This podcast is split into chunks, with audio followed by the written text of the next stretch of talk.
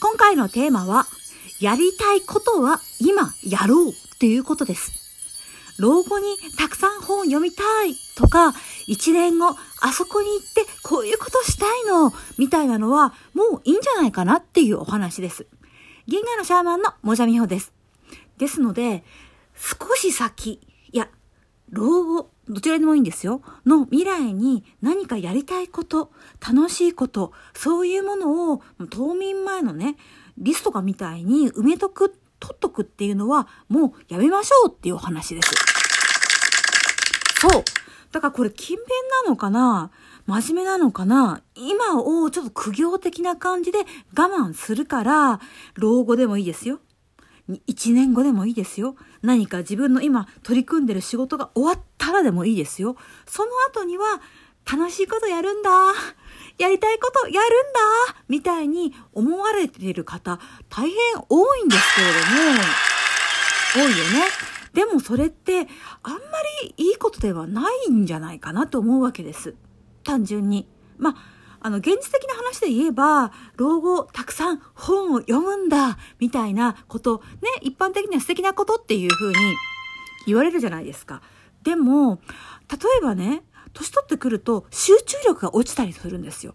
まあ、あと、老眼になって小さな字を読むのが辛いみたいなことがあったりとかして、だからその、老後、本を読んで過ごすんだ。漫画を見て過ごすんだ。映画を見て過ごすんだっていうのが無理だったりするわけです。単純に。無理無理絶対にできんみたいな感じ。こうして体力的にね。だったら、今読めば今聞けばっていうようなところなんですよ。これどういうことかっていうと、自分を何か我慢させてやりたいことをやらない。未来に自分の楽しみを取っておくっていうことをしていると、今は、まあ、つまらないものになるというか、今に対して、なんていうのかな、今に生きるっていうことがうまくできなくなってしまう。今に生きてないんですよ。未来の楽しみのために、なんか今は準備期間とか苦行期間とか、さなぎの期間みたいな感じで、一生さなぎみたいな感じで終わってしまう。一生さなぎですよ。それでちょっとさ、残念じゃありませんっていうお話です。でもね、多分今までだったらば、昭和とか平成とか土の時代であれば、さなぎ。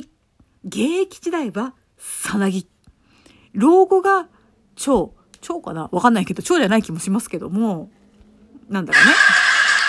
そういう風な形で、あの、動ける人、なんていう生産力が高い人は、我慢してさなぎで折れよっていうような圧力があったわけです。これ単なる圧力ですよ。別にそれが人生のベース選択肢みたいな感じでは全然ないんですよ。ただ、あの、その支配者側なのか、社会の仕組みなのか、なんか知りませんよ。そういう人たちには、生産性が高い時期には、お前は好きなことをしないでいてほしい。っていうふうな、そういう、あの、欲望があるわけです。社会とかシステム側の欲望です。それによって、今、あなたが、あのね、今やってる仕事とか役目をポーンって放り投げて、なんかこう、世界一周旅行行ったり、山に行ったり、本を読みふけったり、なんかこう、トンチキなドレスを着たり、みたいなことをしちゃったらば、困るわけですよ。あなたを歯車として使いたいシステム側としては。なので、あの、推奨するわけです。いいですね。その老後の夢。5年後 ?10 年後の夢ですか？いいですね。いいですね。いいですよ。応援しますよ。動画のサポートしますよ。夢のサポートしますよ。っていうふうに言うけど、サポートなんかしてくんないからね。本当に。別に。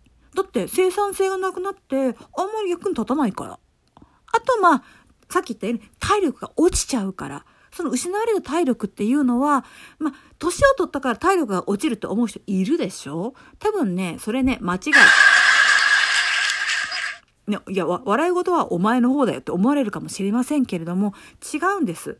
嫌なことを、忍耐が必要なことを、我慢が必要なことを、本意に沿わないようなことを、あなたが演じて何がしかのキャラクターを演じなければいけないようなことを長年やっていると、体力って落ちるんです。健康って害されるんです。そういうものなんです。見てください。あなたの周りにいる好きなことをやっているご高齢の方、別に高齢じゃなくてもいいですよ。中年の方でもよろしいです。そういう方を見てください。体力ないですか？体の健康害されてる方多いですか？これは心から好きなことをやってる場合ですよ。何のメリットがなくっても、もう夢中で夢中でしょうがないっていうことをやってらっしゃる方って、基本的に体力異常にあるんですよ。あと、まあ、あと肌がなんかツヤツヤしてたりとかね。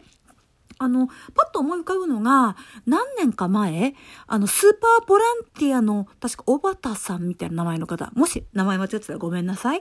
なんか、あの、おじいちゃん、スーパーボランティアのおじいちゃん、70歳ぐらいの、あの、3歳ぐらいの、かな ?2 歳ぐらいの男の子が、あの、山に入って、3日間ぐらい行方不明になってたのを、そのおじいちゃんが、なんか、山に入って30分で発見して、お母さんのもと連れ戻したみたいなことをして、あの、スーパーボランティアのおじいちゃん。あの人とかめちゃめちゃ体力ありますよね。70歳なのに、まあ、スーパーボランティアもそうですけども、寝ないで運転してきて、で、あの、子供探して、そのまま車で、あの、帰ってったとかね。あの、北アルプスっていう3000メートル級の山を全部制覇したとか、あの、それ60歳、65歳かな？定年を過ぎてからですよ。普通、ありえないっすよね。でも、ありえるんですよ。自分が本当に喜びでやってみたいことをやってたらば。なので、あのー、それをね、できれば若い頃からおやりになった方がいいと思います。特に今は土の時代とか平成とか昭和と違って我慢していたからといってあの時代のようにたくさんの年金を差し上げますみたいなことはもう起こらないわけですよ。残念だけど。本当に起こらないんだよね、それ。そうなの。残念だけど。ていうか、まあ、うすうす分かってるよね。お若い方とか、まあ、あの、今の世代を、現役世代生きている方は、かつての平成世代、昭和世代、土の時代の人たちのように、私たちの老後に、そんな潤沢な何か素敵な豊かなサムシングが絶対的に用意されているかというと、用意はされておりません。ので、今、やりましょう。あなたが好きなこと、やってみたいこと、夢だと思っていること、憧れのこと、別にいいんですよ。完璧な状態でやらなくていいの。そう。あの、別に30%ぐらいの出来で構わないの。素人でいいの。間違ってもいいの。ちょっとでいいからやってみればいい。世界一周旅行がいきなり資金的なものとかで無理だって、お休み的なものとかでね、無理だって言うんだったら、いいんですよ。別に、あの、一日で日帰りできるような、自分が行きたい場所に行くっていうことでもいい。本が読みたいんであれば、あの、一日お休みまあ今はね、自粛の時だから読みやすいのかな時に夢中になって読んでみるっていうことでもいい。何か、よし、映像デビューします。みたいなことでも、今だったら簡単に YouTube とかね、いろんなメディアありますから、それを使って映像デビューしようって全然できるわけですよ。やりましょう。やりましょう。アイディアはある。わかります。アイディアはあるんです。みんなアイディアはあるんだよ。夢はあるんだよ。よく聞きます。すっごい聞く。めちゃめちゃ聞く。聞くよ。それを持ってることではすごいいいこと。夢とかアイディアがあるのはすごく素晴らしいことだから、今やって。1年後じゃない。定年じゃない。子育てが終わった後じゃない。5年後じゃない。全然そういうんじゃない。今やって。今なんとかやれ。っていうことなんですよ。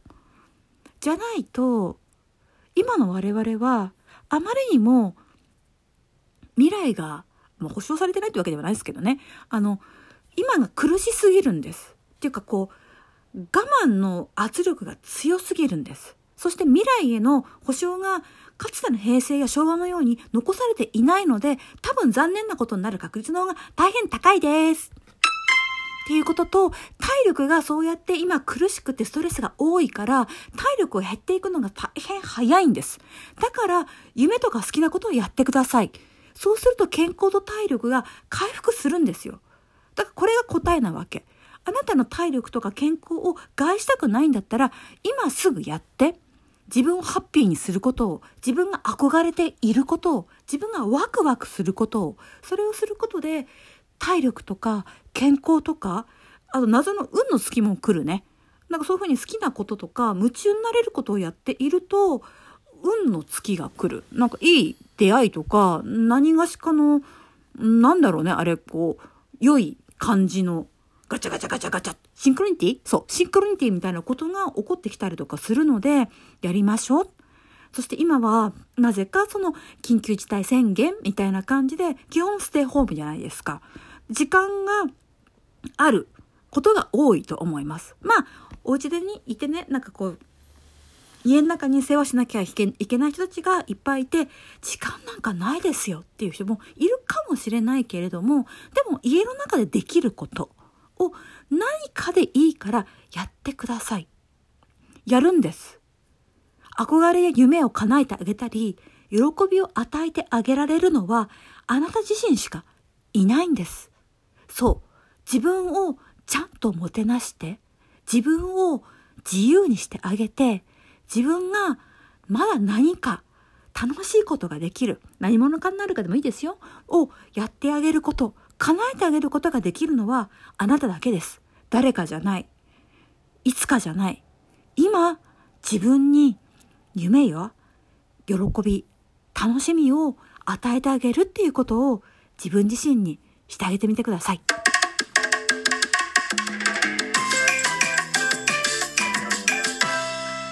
音やエリア、いいね、いろんなものお待ちしてます。